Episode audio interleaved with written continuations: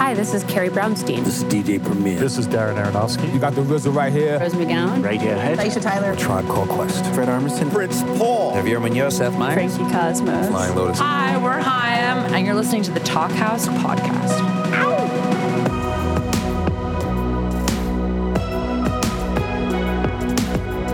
Hello, and welcome to the Talkhouse podcast. I'm Josh Modell. As a music fan of a certain age, I can be a bit partial to the 1990s and to that era's emo rock in particular.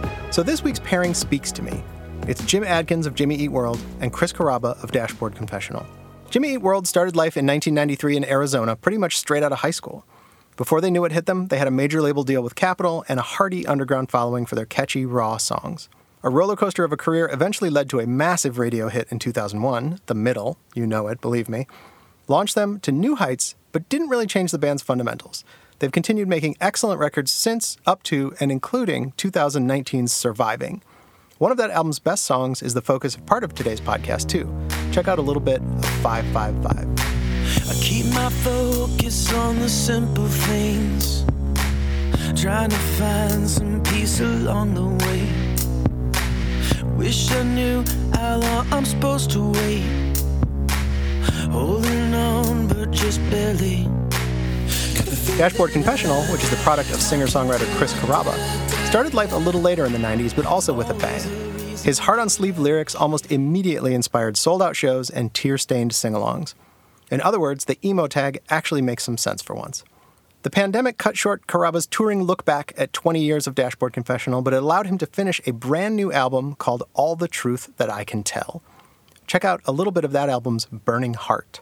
Look, maybe I'll start. I mean, you can if you want to, but if you want, I can start cause I've been thinking over every single thing I might have ever said and done. And there are just so many things I wish I hadn't said and done. And I feel heavy. Now, Carrabba and Adkins aren't just here because they're pals and they come from similar backgrounds. They're also bringing their bands together for the next month or so on a co headlining tour dubbed Surviving the Truth. They'll play together through March, and then both bands will be part of the When We Were Young festival in Las Vegas in October. All the dates can be found on either band's website, naturally. Adkins and Carrabba chat a lot about songwriting here, specifically about techniques for letting a song find itself. They also ponder whether it's better to have a big radio hit like Jimmy Eat World did, or to be associated with a huge Spider Man movie, as Dashboard Confessional was. And both seem delighted, even after all this time, to be able to make music their living. Enjoy.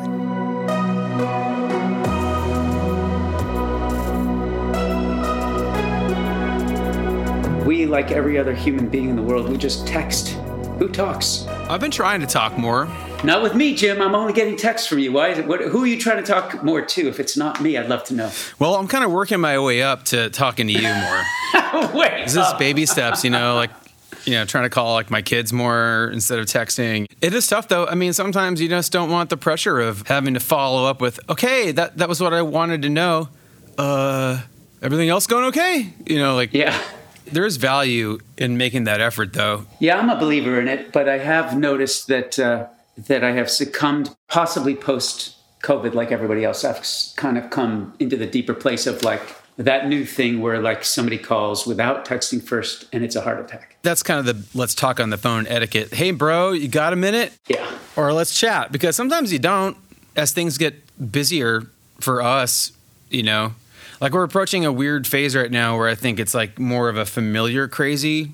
Like it's it's just cra- like I try to explain what I do to like people who who aren't in the music world, and it's it's really difficult to explain like how insane and up in the air and uh, wild it can be sometimes at, in normal times, and it's starting to approach that again, and kind of getting my sea legs back. For me, it's going to require a few more pulls to start the engine. I think because I didn't tour last year. I did four shows. I know you were successful in touring in the COVID era. Now I'm successful in doing four shows. It's quite different. But um, I've got these two to warm up with, and then then I, and then we all meet up. And by the way, there's some cool, like weird places like that are out of step from the normal weirdness that we usually are in. Like the schedule's weird for us. Like the uh, fits and starts nature of what we do is is just out of the ordinary for most people. You know, to be working at like 100 miles an hour for three months and then totally off from the road for two months or something like that is, is weird for most people. But within the framework of the go, go, go time, we have like some stops like the caverns, right?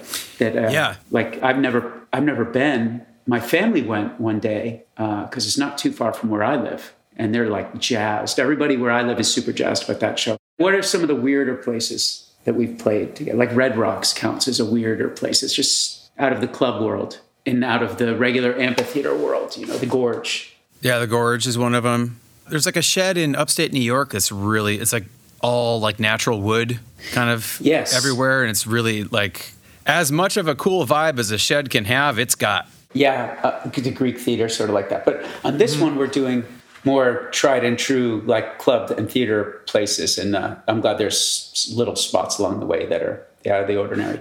By the way, you know, like you were talking about how we uh, have to explain ourselves, sort of our job description, like my my narr- my like little paragraph narrative that I can throw out there is like pretty well honed to explain to people that aren't in the know what it's like, you know.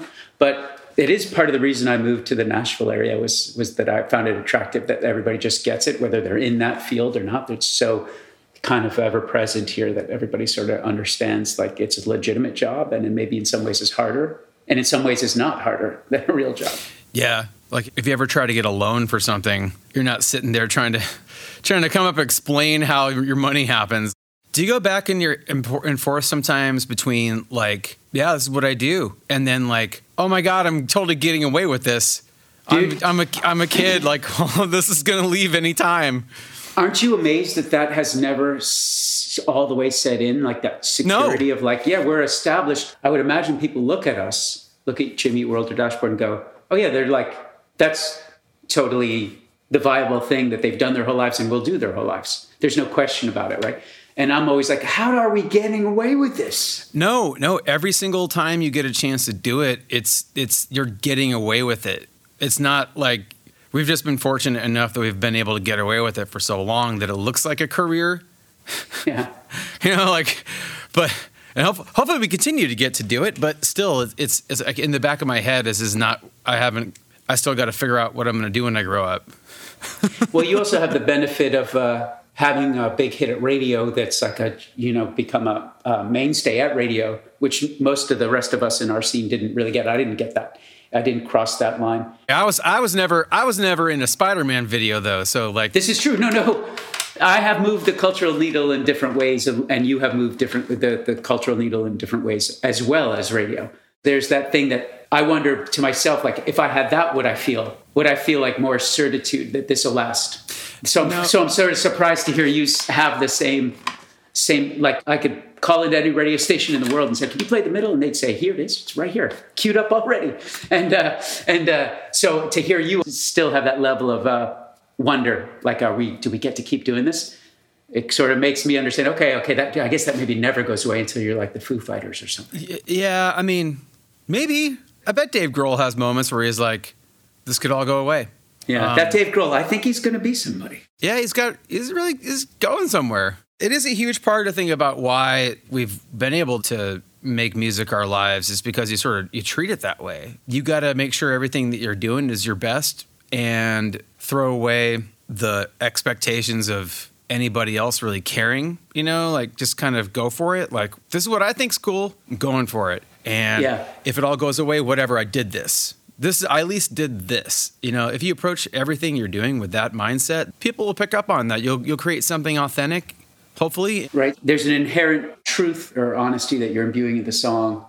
I, at least, you know, they can't take that away, right? So, like, it may maybe this one won't connect with everybody, but it's got all the goods I'm I'm hoping to bring in it, and that's when I feel like it's a success. I long ago stopped wondering how people will react to songs. Although, like, when you and I are like collaborating on stuff, I'm like, I get hesitant to send stuff because it's like, oh well, I like you're cu- acutely aware, like, oh, somebody else has to like this. It's not just whether I like it and and have all those pieces of the puzzle, and then it's like now, and I'm sharing it with the audience. That's that's not a difficult thing for me to do. But when it's you or another friend that I'm like working on something with, that's when I'm like, oh, I stop. I, I actually, it's a huge speed bump for me. Like I, it's a, it's in the, it's in the way that worry at the end of the process before I send it Right. your way. Would send it your way. See, I don't really view collaboration the same way. Like when someone sends something to me, I'm just listening for what I would do next. Or do I hear something that makes me want to take another step? It's not if I like this or not, or like, wow, this is a really great fleshed out idea, Chris sent. It's it's more of like it could be anything. Right. But that's the other side of the equation. So if you're to send me something, that's the way I'm listening to. But just to get myself to send it to you or somebody else, it's my it's me being in my way, not an actual way you might react or not. It's did I measure up to something that's out of my normal um, bullshit meter, I guess. You'd think that with like you know musician people having that kind of um, deeper collaboration communication with each other would get it. Like sometimes you do got to check yourself though because like there's there's not everyone gets it. Like no this is a demo. Or no this is a scratch idea. Like yeah. what's that what the other person hearing that might not realize what it means. Like i could send you know uh, uh, uh, voice memo to you and you'd be like, okay, I, I, know what he's doing. Like, okay, I'm I'm hearing what kind of beat this might be. Um, yeah, I guess that's sort of a weak melody, but I could change it to this. Like, you're listening for the next step. You're listening for possibilities. But like, if I sent that to like um, an A and R guy, yeah, they're gonna be like, what, what? Uh, how quick can we drop this guy? He doesn't know what they're doing. You've lost your mind. We got to talk to business affairs about this guy, get him out of here. But you know, like so, like like there's some people like that get the the L2 slammed on the master bus for anything I send them, and then there's other people I can send a, like a crappy voice memo to.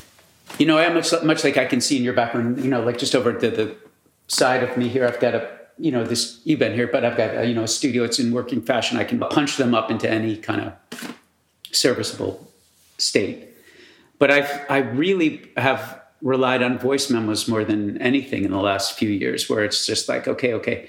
I found this weird thing where like I realized I can produce up a decent idea to be a, a pretty good idea, but it's really hard for me to delineate if I can then get it to an excellent place. Whereas like a, a voice memo, I can't fool me if it's really good or something special. It like sends me racing into the other room.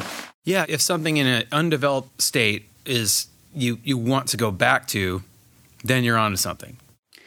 So, do you do it on the road as in the same way that you do it at home? If you do it at all, do you do the, the writing and demoing in the same way out there? Not at all. What's different? Like I'm very I'm very used to my my toys. Yeah, they become like just extensions of your writing uh, palette, yeah. right? Yeah, it's like picking up a guitar. It's like, well, you know, you might be able to come up with something if you don't have a guitar, but it's not your guitar. Does that mean you feel stifled when you write? Does that lead you to feel no, a little bit stifled no. on the road, or just another way in? That's that's more of like idea gathering. Like I'll I'll, I'll produce a lot of voice memos, mm-hmm. that's for sure. But to flesh something out to the state where I would call it a song is that's never happened. I don't think I've ever successfully written a song on the road. I've finished a couple songs on the road, but i am almost always home when I or in one place, not traveling. I started writing five five five from our surviving record when we were on tour with Frank Turner in the UK, and um, you know we were, I was walking around in, in, Bournemouth. I think it was like snowing, and uh, like the the majority of that song just kind of arrived in my head. Like starting with like the not not lyrics yet, but like the beat of it and like what I wanted instrumentation to be like. So I got back to my hotel room and like my computer is now my OS is now more updated than than my version of Pro Tools I have. so like, how do I make how, what?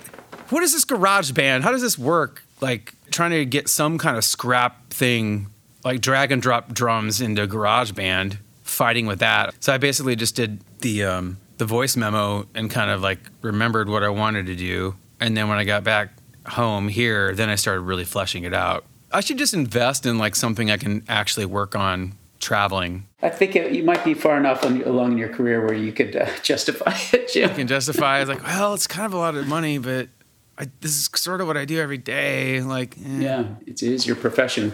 I used to tell myself that about buying guitars. Like, this thing is a thousand dollars. Yeah, but I'll play it every single day. I have this feeling like the guitar sort of comes pre-packaged with some songs in it that are there for you to discover and that's how I justify buying a new guitar. Well, I'm definitely, definitely going to find all the songs in that guitar. You know, if I don't get that one, I'll never find those songs. But you know, it's funny that you mentioned the you were in the UK with Frank. because uh, and I wonder for, if it's like had anything to do with the foreignness of it, even though we're over there often, but it just has a different feel. Like you're just you feel slightly not yourself there, and maybe you're in a more contemplative place. At least I can speak for myself on that one, which is the you know I happen I mentioned that I also like could only think of one hand one song off the top of my head where I successfully wrote it, uh, finished writing it anyway on the road, and it was also in the UK. I found the second half of a song that was uh, it's actually called Burning Heart. It's probably like the most verbose song I've ever written, and I have some verbose, verbose songs. When I started the song, and the second half was written in, a, in another single sitting, as the first half was, and actually played it that night with like 400 pieces of paper spread out in front of me on the stage, just like a flat, like sticking your flag in the ground, you know, like I guess I, am going to have to make this a song, a song that I, you know, stand behind because I'm, I'm, Was that something you kind of said to yourself in order to finish the thing? It's like I'm going to play this tonight, so I gotta get it right. Yeah, I probably did. I gotta finish this thing because I, God damn it, I'm going to play it tonight. You know, like it's like, did you did you grow up skateboarding, Jim? Yeah. I remember that crazy dedication to being there for six hours or something like that, doing the same trick over and over and over again. And um, and then your willingness to try like once you land it the willingness to try it then down a set of stairs like an idiot you know like i haven't mastered this yet but i'm definitely going to go to the five, three i won't go to the five stair but i'll go to the three stair and try this whatever it is. And hard flip i always say hard flip because it's like the hardest trick that i can't do. I've landed at like four in my whole life. I can never seem to get my my body to do a hard flip correctly but anyway, so but that's why I always make it my example. I'm sort of manifesting it. One day I will actually land a hard flip consistently. Yeah. Anyway, it's the power of committing your whole self to it, and like there's no turning back. So maybe I think I, I have that same mentality, or had that same mentality with this song. Forcing is sometimes just the thing you need. You know, like um, I have a bunch of I have a, such a crazy stack of like music ideas happening right now, and for I mean honestly, like five five five was the last song I wrote and that was February was, of 2000, 2019. You know? Yeah, that's not shocking to me. I wonder if somebody listening to this will say, "Wow, that's such a long time." But I under to me, it's like that's a long time, but that's how it goes to me. It's like you get like a hundred songs, and then you get time to build up life experience to write the next hundred songs. I have probably like about about a hundred songs that are that could be done you know, it's like that. That's that's sort of the thing. It's like, so how's the record coming? Or so you're you writing? You know, like the people ask you that, and it's like, I don't know. Like I could have ten songs done this week. I could have one song next year. I don't know. Like, yeah. there's material on deck, and whether or not you find the thing that cracks the code that shows you what the rest of the song is supposed to do, that could happen quickly. It could happen slowly. It could not happen at all. It could happen 15 years later. Wow. I have an incredible measure of relief knowing that you feel that way because that's how I feel too. You and I don't sit around talking about this very much, or if ever, if ever, but like I certainly know I have to turn to my team, my management, that record label, and have that conversation. Well, you know, and try to explain like I'm not living in a place of doubt or worry, but no, I don't have anything. Yeah, but I will, but I don't know when. Maybe, maybe it'll be years. Yeah, Sometimes, if you give yourself a hard deadline or you say, like, this is gonna happen, and that sort of forces you to get out of your own way a little bit and, and check your expectations for it. Like, the thing that kind of cracked the code for me was like, you, I'm gonna write scratch lyrics, you know? Like I had this phrasing and melody idea in my head, the thing, but like I don't have any lyrics for it yet. Well, I got to show people this so we can decide what we place effort into and you can't really do that without vocals on it at least in my band. So it's like instead of sending people like just a scat melody an a lyrical scat melody i'm to write scratch lyrics. I don't care if it makes sense or if it's great or if it sucks or if i'm rhyming fire with desire every every stanza like fine. I'm just going to put actual lyrics to this so they can hear phrasing and melody in a way that's not like blah blah blah blah blah I ended up writing like a lot of keeper stuff out of that. Oh, so what do you think that is? Like just the well, you said like forcing it. Do you think there's also like the freedom to find that like, oh, actually when I mess when I'm when I think it's throwaway, I'm actually actually pretty good at this craft. It just comes out a little bit more fully formed. When you're just flowing, when you're just going, and you're not trying to control anything that hardcore, you're just going with it. Like you hear the next thing that happens, and before you know it, you've picked up a guitar and turned you know pedals to the place that you think you can find that and it works and you're stoked and you keep going on because you hear the next thing and hear the next thing and hear the next thing you know there's a moment where you start really liking it and you sort of become self-aware that you're on to something and you don't want it to suck now. And that is the killer of every of every inspiration i think like it, the longer you can keep that flow going and decide way later on if it's any good or if it's or if it you know what you can do to it like the, the better. But but it doesn't it doesn't happen if you get too excited about it at least while you're writing you know? Like the, The, recording the, the recording and production aspect of it that's just all fun you know? But when you're trying to when you're trying to really get to the heart of it and what it means and what the the key elements are if you can get you out of it the easier it becomes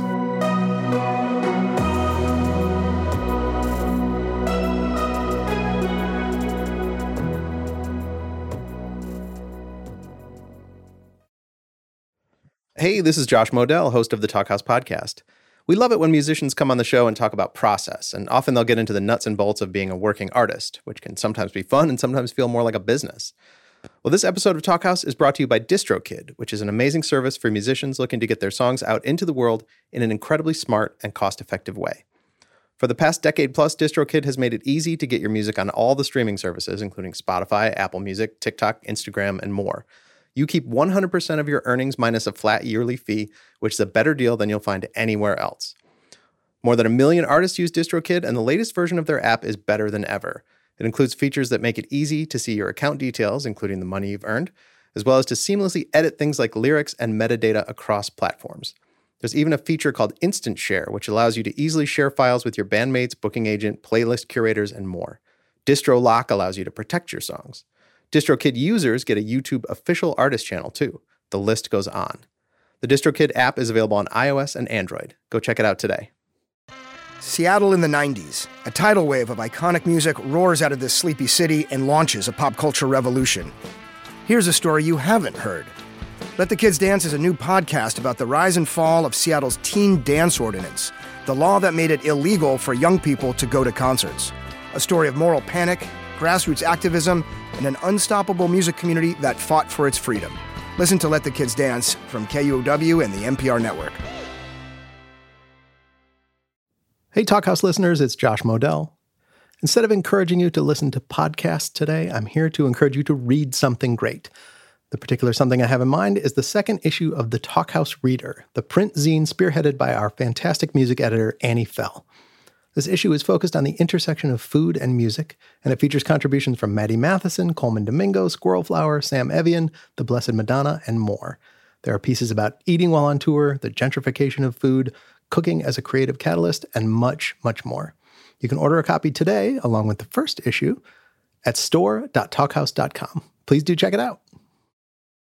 Well, so what was the case with 555? Were you was there forcing in that song? Were you using implementing the temporary lyrics that became real lyrics? No, I just wrote it be- before I could I could become self aware that of what I was doing, you know. And at the time, it, that wasn't hard because everything else on Surviving was this like gnarly guitar rock song, so I didn't really care if it fit in with the material for that or not. Like it that didn't even come on my register. I was just writing a song because it was fun. Yeah, it is a pretty joyful process when it all when it does that thing where it seems to be writing itself. I'll have to try this thing where you use where you, of yours where you're using lyrics you're as a example to everybody or maybe even yourself. Like there are lyrics here. I, I hate that idea when I'm writing that there aren't lyrics here yet. I have the melody idea. I almost have the phrasing. I always have the phrasing. You know, I almost have. I think I have the point of view right from the get go. If I could stay with the point of view using the temporary lyrics, I might find that that could be useful to me. I want to try that. Where I get worried is if I like have lost the plot a little bit, and that's where I have this thing where it's like I, I say to myself, "Don't put the pen down." Um, I don't necessarily mean that literally, but like like I won't get up and walk away from the spot I'm in. I want to go get a water or a cup of coffee or something like that. I'll just stay. If I if I'm sort of on the wave, I kind of want to ride it out for the until I just possibly I can't until I hit the shore. It doesn't always work, but I try. Uh, yeah. If if I've come to really be precious about it, then I sort of need to forget I'm precious about it and, and kind of reduce that that self-imposed quality control. So how like where does it have to get to for you to be less precious about it? For me, I have to get it about 75 to 85% there and then I can be less precious about it. I'm really protective in the beginning because I'm worried it'll just be ordinary, I guess. Yeah, and I, you develop expectations for it, like what you were saying with where do I have the uh, the perspective? Is the perspective consistent? Is what I'm saying fitting with the theme I'm I'm so excited about? Like you got to let that be fungible to some degree. Yeah, it's a it's a guide on where your effort is taking you. We talked about the other day where I was working on something, and I think this the my, my idea of it was like the speaker is saying something that is isn't necessarily what I agree with, you know, from a fundamental point. But I was stoked on the concept of it. Like maybe I could present this in a way that is obviously irony, you know, like one of those kind of songs, like where you're, you're giving an example of something that obviously isn't where you're at, you know? Like Sia Chandelier, you know, like it is a great example of that. Like maybe that's who she was, but she's singing that obviously because she overcame that and she's not that anymore. I got sort of lost in like, do I keep it with this this idea that I started with? Or do I keep it or do I kind of develop the thing that seems like it wants to be, which is probably closer to where I'm at of what my perspective is, not as a character in irony, but I see elements in develop in, in exploring the theme. I see elements that I can relate to personally, like on a much, on a deeper personal level, that I think would be kind of cooler. And you know, you're sort of faced with two options. Like you either either go ride or die with your initial expectations that you were searching out for. Like, do I keep the perspective consistent with how I started, or do you shift it to where the song thinks you're taking you? And that paralyzed my work for a while. Like, what do I do? Do I do I change it, or do I do I stay consistent? And then I thought, well, do both. You know, like commit to the first thing you thought of because you thought of it, and finish it completely with this new way you're you're working on and that sort of takes the pressure off both things because you got this other thing in case this doesn't work out. It's an interesting point to bring up. I think to songwriters and non songwriters alike, there's a large element that the song wants to be something, which can be independent from what you want the song to be. And um, in my experience, that generally wins. Free, uh, you know, I'm talking about in frequency. That that seems to win.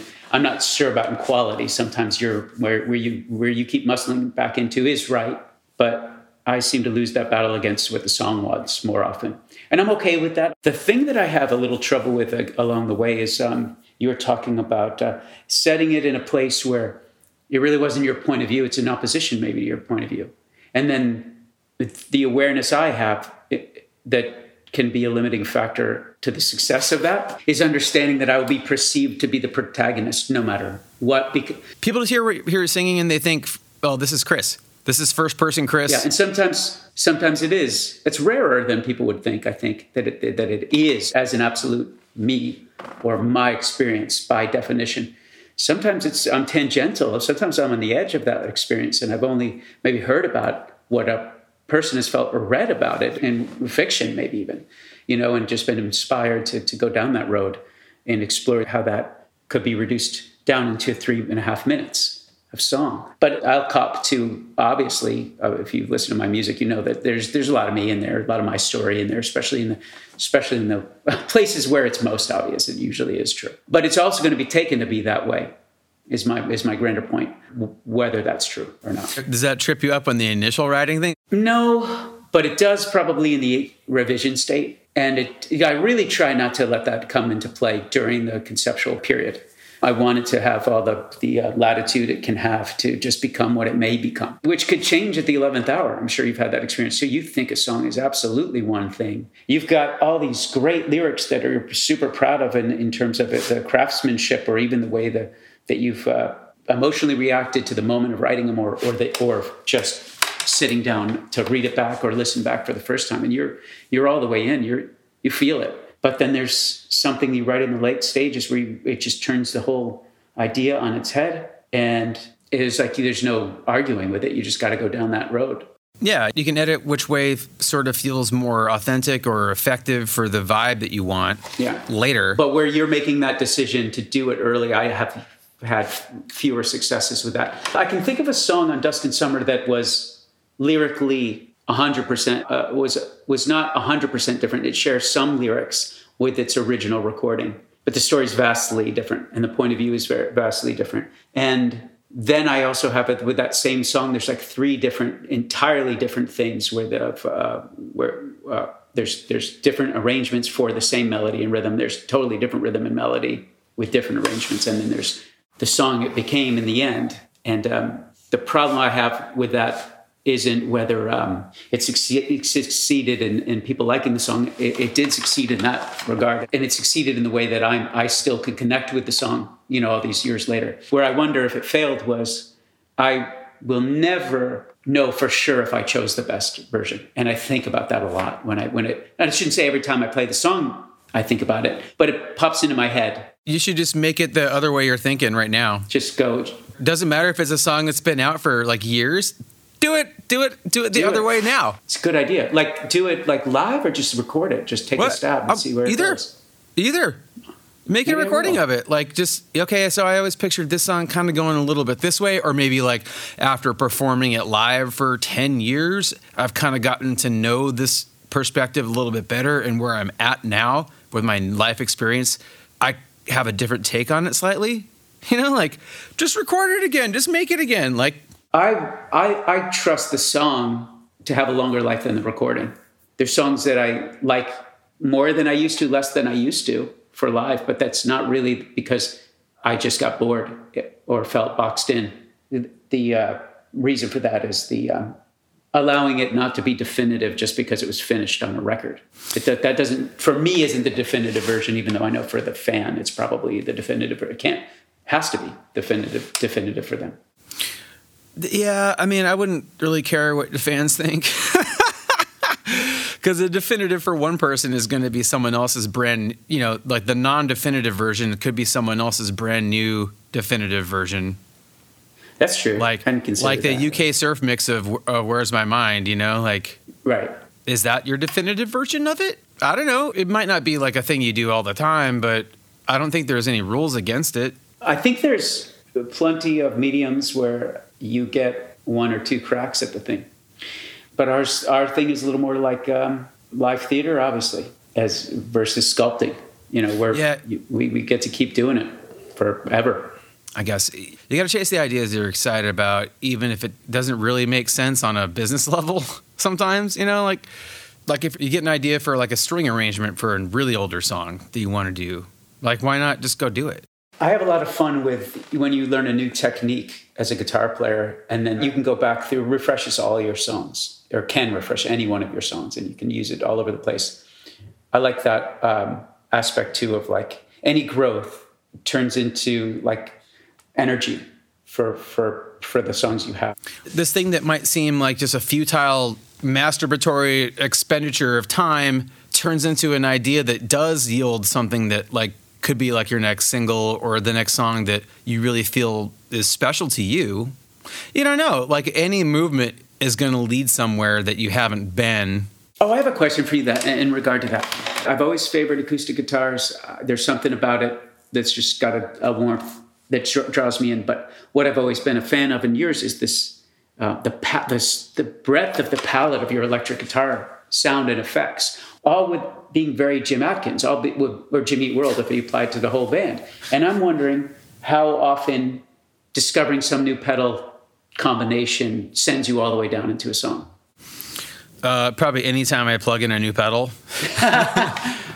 whether whether whether that turns into a song actually use or not, it definitely leads into an idea. You're putting yourself in a position that isn't your normal thing or is something new, and you're trying to use your your uh, your experience and your skills and your musicianship to explore that. Like if you sit down in front of an instrument you don't even know. Like you're gonna fumble around until you get something that until your idea. That, that's it's it's really great to do sometimes because then you're forced to conform to like the idea can only match your musicianship. Does that um, energizing factor of mystery does that apply itself to to like arrangement when you're in the band setting? Are you trying to discover the mystery in the song at that point, or are you trying to be supportive of uh, the framework? It can be. You know, I mean, there's a reason you take an idea to somebody else because you want to make something that was never your idea in the first place. You want to explore what the next step could be and get somewhere that is outside of your imagination. Yeah.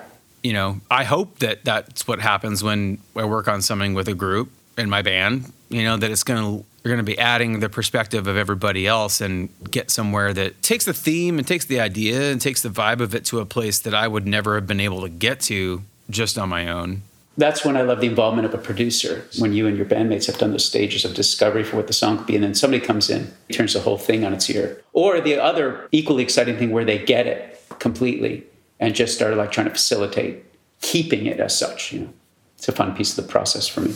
There's that sort of selfish drive, like I want to make this. We're not going to use a producer. We're not going to use an engineer. Yeah. We're going to do this, you know. But I think you that there's there's such reward in when um, you know a producer person will give you that prompt that opens up the mystery even more, and you can just dive Yeah. in and swim around it. It's probably harder for you than it is for me because of you have a certain love for production and engineering too that not every artist and songwriter has. I like to produce records. I sort of like to engineer records, but I don't know that I love it like this with the same kind of um, inexhaustible passion that I have for for writing. You seem to have that. You seem to have this. That's part of your. That kind of energy is evident in the records you produce. It just like you were saying before, it just sort of becomes an extension of like your of of you playing acoustic guitar. You're playing the pos- musical position of producer as if it was an instrument. Right. Like like you would just reach for the the effect pedal you want to put in. It's not that different from, you know, an engineering choice or a production choice. Like it's just another it's just another tool that that add you hope adds to the the the subconscious exploration. You talked about how long it's been since um, surviving, or at least 555. And uh, it's been a similar length of time, not quite as long, but similar since I finished writing All the Truth That I Can Tell, even though it's only coming out now. And um, when I go through a period of less, less uh, complete, like the productivity is the same, but the completion rate is lower as a writer for me, um, that's when I start having more fun playing the studio. But I have yet to link them up where I'm like writing with this much passion and producing with the same kind of like passion and, and having both uh, dovetail for a record of mine. So I usually like producing other records when I'm in the place of like, oh yeah, I'm not really finishing And then when I am in the place of like finishing and finishing and finishing, I like don't want to slow down to think about the production. I, I just like basic recording is enough for me. I, I think that you work on, on seemingly on both at the same time. It's pretty exciting. Yeah, kind of. I mean, like how something sounds affects what you do next, or affects like what you're reaching for or want to try next. That could be one of the things that informs like your lyric choices, even.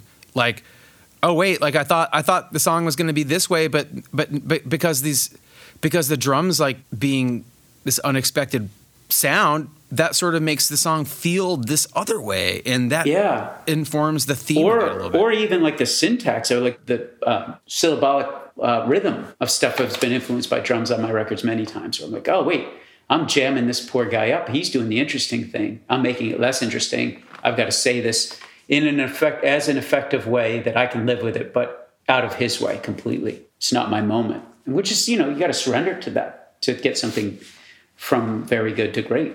When, one of the songs for Jimmy World is the production period, be it you at the in the chair or somebody else, like some if you've gone to a producer at that stage, is that collaborative still? Is that part of the collaboration, or do you or does one person sort of take a shift on maybe per song or per record? it just depends when you're working with an outside person it's it's there's a re, you got to always remember that there's a reason for that and if they come to the table with an idea that you your your gut is hesitant about you still have to explore that you know because you would you would wish the same thing too if you brought an idea that other people are like I don't know Chris man All right, Yeah. you know because like And sometimes I'd like- sometimes and sometimes you're wrong but you need to hear that you're wrong. Oh yeah, you're right. Yeah. That's that doesn't work that way. Okay, that doesn't do what I was thinking in my head. But you got to hear it. So Yeah. if a producer person says like I want now these drums should be really tight and small, and your idea was like no this bombastic kind of thing, you got to explore that. I mean maybe you're maybe maybe the answer is somewhere in the middle, or maybe the answer is even more extreme in one direction or another.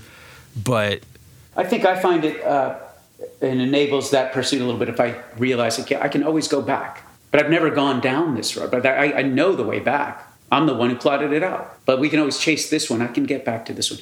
And then the funny thing is, I find is like, if they're right, I seldom remember the, the idea I had.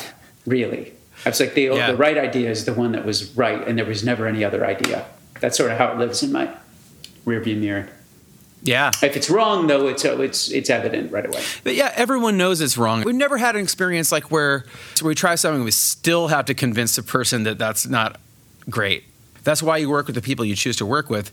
That's because when that happens, you're still on the same page. What's fun add. is when you say this isn't adding to the song, and let's go. You know, let's let's make the other choice. And then at some later date, you're like, "Oh, remember that idea we tried? Wouldn't it be great right here?" The idea is still powerful. Yeah, like you explored this thing that didn't work, but you remember that that trip.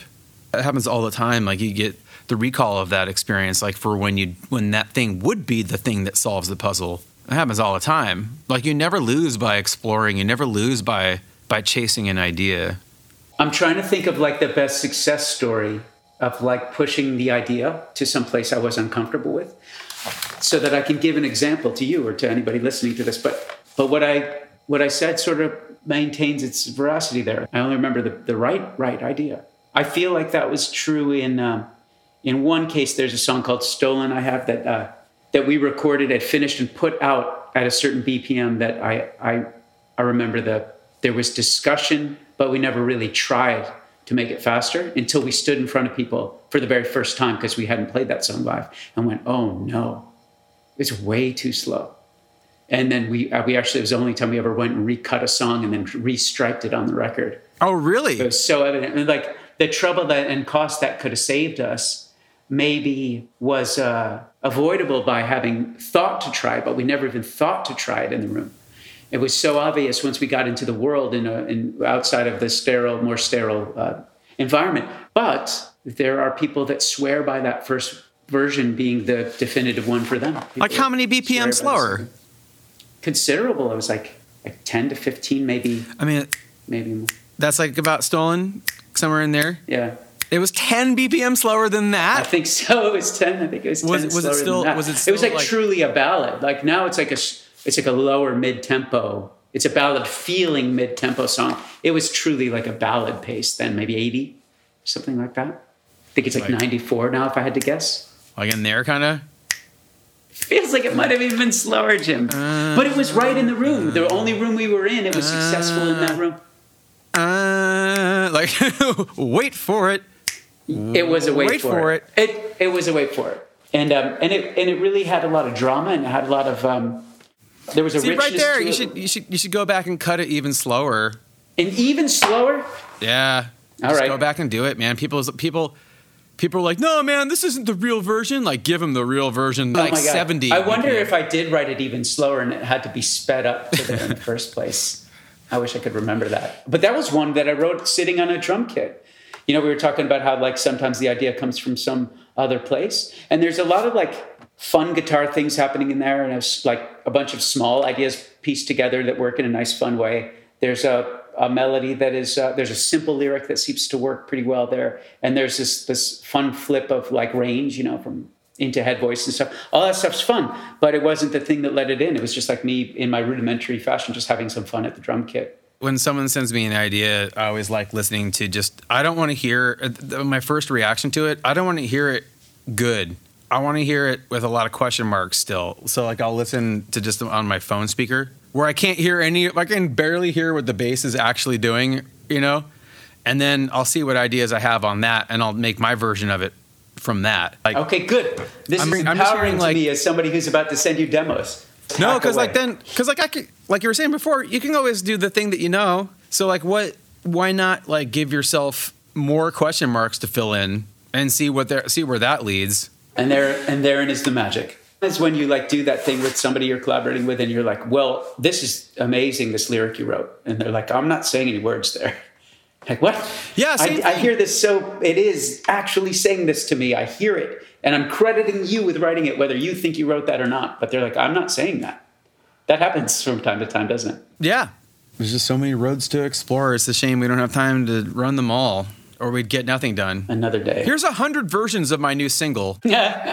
like, yeah, the the, the hip hop world likes to release like alt mixes in different versions, and take that to the next level. Here's a hundred of them. Well, I like when uh, wasn't it Beck that put out like multi tracks um, of his record? Oh, what was it? Sea Change? It was some small, uh, more delicate record, I think. Oh, and yeah? Let fans kind of mess with it um, in the early days of home studio accessibility, and that was genius. And I remember listening to what people had come up with for of the existing tracks, and it was just extraordinary. Not everyone was good, but not everyone was not everyone. Not saying everyone was good. Saying that would be wrong. Not everyone was um, vastly different from what was put. Not out. everyone was good. But not everyone was good. All right, you Some have an easier time with that. You have an easier time with that kind of uh, state than I do. I don't want to judge anyone's art. No, man, it sucked. Sorry. But some of it was so beyond what uh, I would have expected to like when I heard just the original track, you know? Yeah. Where could this go that would be satisfying to me? And then you listen to this thing like, oh, that I would have thought if somebody described that in words, I would have thought that's a bad idea. And instead it was a genius idea. Yeah. That'd be a fun thing to do. Put out your multi tracks. I might do Yeah. that. Yeah, definitely. All right, man. I got to get going kind of. We got band practice any minute now, Okay, buddy. but good wrapping out. We'll be Yeah, uh, good. we'll be continuing I'll In a see you real cave. shortly. In a cave. Somewhere in a cave. somewhere in a cave. Yes. Yes indeed. Thanks for listening to the Talkhouse podcast, and thanks to Chris Carrabba and Jim Adkins for chatting. If you liked what you heard, check out Talkhouse on your favorite podcasting platform and social channels. This episode was produced by Myron Kaplan, and the Talkhouse theme is composed and performed by The Range. See you next time.